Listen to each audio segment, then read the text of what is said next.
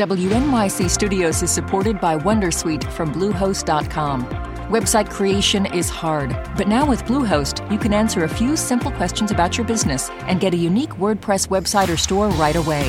From there, you can customize your design, colors, and content. And Bluehost automatically helps you get found in search engines like Google and Bing. From step-by-step guidance to suggested plugins, Bluehost makes WordPress wonderful for everyone. Go to bluehost.com/wondersuite. Listener supported. WNYC Studios. Hey, it's Latif from Radio Lab. Our goal with each episode is to make you think, how did I live this long and not know that? Radio Lab, adventures on the edge of what we think we know. Listen wherever you get podcasts. Welcome to NYC Now, your source for local news in and around New York City. From WNYC. It's Thursday, July 20th. Here's the midday news from Michael Hill. After being ejected from a city run shelter near the Navy Yard, some asylum seekers have formed a tent encampment. WNYC's Arun Venugopal Paul says that's caused some concern among residents of Brooklyn's Clinton Hill. The dozen or so migrants occupy three tents beneath the BQE. One man says he was kicked out from a temporary shelter nearby because he tried to sleep on the floor rather than his cot. Another says he was involved in a fight against security guards after they were abusive. Krista Capati, a Clinton Hill resident, says she's sympathetic to the plight of the migrants, but that their presence, along with the hundreds of men who remain in the nearby shelter on Hall Street, has generated lots of litter, exacerbated a rat problem, and caused single female residents to avoid the local park. A spokesperson for City Hall said some residents of the shelter had been ejected due to fighting, but that they could re register for housing elsewhere. New York State's Cannabis Control Board will allow growers and processors to sell their harvest directly to consumers at makeshift farmers markets.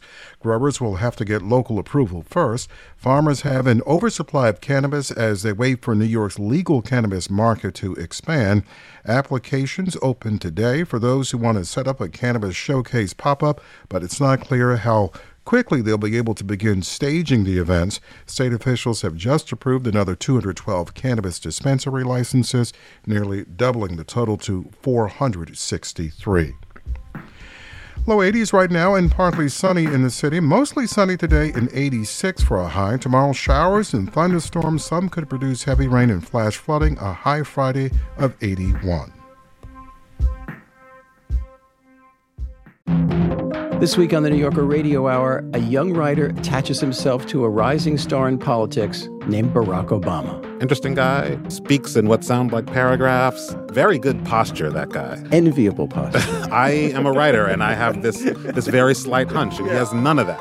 A political coming of age story from staff writer Vinson Cunningham, plus actor and director Bradley Cooper, all on the New Yorker Radio Hour from WNYC Studios. Listen wherever you get your podcast.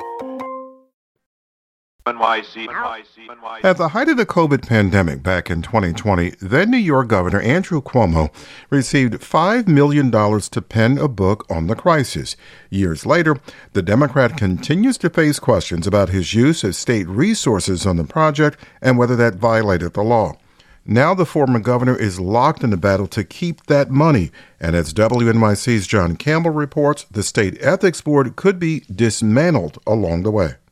It is now my distinct pleasure and honor to introduce Attorney General Andrew Cuomo. Andrew Cuomo launched his campaign for governor back in 2010 on the steps of the Tweed Courthouse in Manhattan, named after Boss Tweed, the corrupt political boss. It was a not so subtle metaphor. After years of scandal and corruption allegations plaguing New York leaders, Cuomo was vowing to clean up Albany. Now, two years removed from office, the former governor is waging an all out legal war against the State Ethics Board, which is investigating whether he misused state resources on his book project. It's a means of distracting from the real issue, which is whether he indeed followed the ethics rules and the ethics laws of New York State. That's Rachael Fauss, Senior Policy Advisor for Reinvent Albany, a government reform group. She's talking about a lawsuit Cuomo filed earlier this year that challenges the Ethics Commission's very right to exist. The commission specifically looking into whether Cuomo violated the law by having top state aides help write the book. Cuomo's team claims they volunteered their time. Current Governor Kathy Hochul helped create this board after disbanding a previous ethics watchdog that Cuomo himself helped set up. The previous commission was frequently criticized for being too closely aligned with Cuomo's interests. The new commission's members are nominated by the governor and legislative leaders, but final approval rests with a panel of law school deans, which is meant to bolster the commission's independence. But the former governor's lawyers say its structure violates the state constitution and should be shut down. Bennett Liebman is executive director of Albany Law School's Government Law Center. He worked for Cuomo a decade ago. He says the crux of the case comes down to this.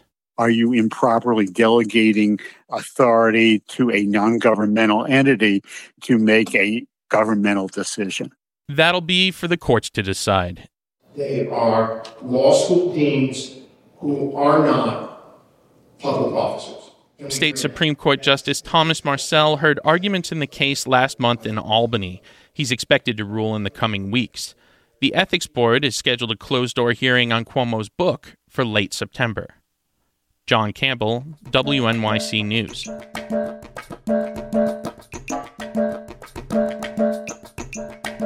WNYC's Community Partnerships Desk and the nonprofit Street Lab are working together to highlight stories from neighborhoods across New York City. We recently set up shop inside Washington Square Park in Greenwich Village. Here's some of what we heard. My name is Nathan Borgman, and I live in Greenwich Village. I moved here in 2010. I took the U-Haul on the wrong bridge, you know, that I wasn't supposed to take it on. I don't remember, like RFK or something. So it was like the tolls were too narrow. So, and I was the designated truck driver, you know. And then uh, the mirrors were like scraping against the side of the toll, and it was too late for us to like back up and turn around. And it was this super corny thing because 2010 was the summer when um, that New York song came out with, um, I think, Jay Z, right? And so that was like blasting them were going over the bridge. So that was the fun, you know, the iconic coming to New York kind of moment. My name is Lisa Holm, and I live in the West Village. Have lived there since February 1968 in the same apartment. I have three windows in my living room two east, one south, and one of the east and the south are past the apartment building. In an 1880s tenement, walk up, I see rainbows over 7th Avenue if there's an evening rainbow, which is kind of cool. And having grown up in Finland, getting an apartment with all those windows was the height of luxury because where I grew up so much of the year we have so little daylight. But I kind of came to the neighborhood and to the city thinking that I'd spend a year and maybe move back to Finland, and I fell in love with this crazy city. I'm still in love with this crazy city. My name is Dylan Markowitz. I live in Williamsburg, Brooklyn. But this is my this is my favorite park. My girlfriend's actually over there selling her art right now, and uh, going over to meet her after work. It just kind of feels like the nexus of the city in a way. This park specifically. It's just a matter of it just feeling like when you're here, you're in everyone's backyard all at once my girlfriend's over there selling her art. You have the guy that plays the grand piano over there. You have people that just sit here all day long and play chess.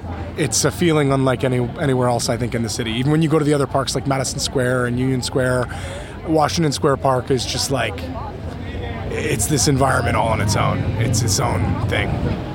My name is Massimo Cardo. Uh, born and raised in Queens, New York. I'm 21 years of age. I go to school in Manhattan. I go to Baruch. The reason why I'm here today is because I want to open up a little table. I want to sell stuff. Copper lamps, all handmade. I make them at home. It's just been really hard to get out of the house because like I'm trying to build this confidence. And, like, I'm so intimidated. I don't know what to do. So I was just talking with uh, a man named Takuma. He makes leather, and a couple other people who do things by hand. Some are seamstresses, others are tailors. Uh, a lot of them sell weed. That's very popular here.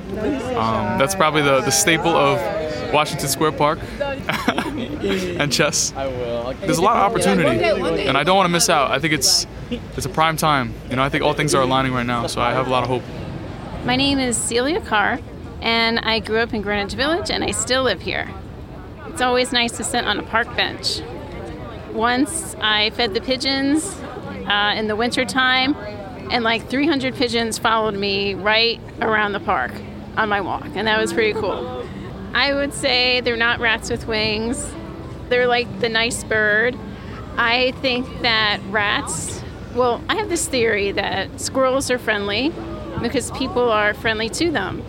And rats would be just as friendly as squirrels if people were nicer to them. The rats would come to you just like, um, just like the squirrels. But we need to be nicer to the rats so we can train them to be friendly to us. My name is Becca Zimmerman, and I'm from Philadelphia, Pennsylvania. My story is that my great grandmother lived in the Washington Square Village, those big buildings right over there, and I would come here to this park um, many weekends with her. She lived until she was 104, and the only thing that she would like to eat was a hot dog with extra sauerkraut. So I like to come here and get a hot dog with extra sauerkraut and think of um, Rose Aginsky Zimmerman. Voices from Washington Square Park in Greenwich Village. The next stop for WNYC's Community Partnerships Desk and Street Lab is Washington Heights. Look for us on West 164th Street between Amsterdam and Edgecombe Avenues, weather permitting, Wednesday, August 2nd from noon until 2. Thanks for listening. This is NYC Now from WNYC. Be sure to catch us every weekday, three times a day, for your top news headlines and occasional deep dives. And subscribe wherever you get your podcasts. We'll be back this evening.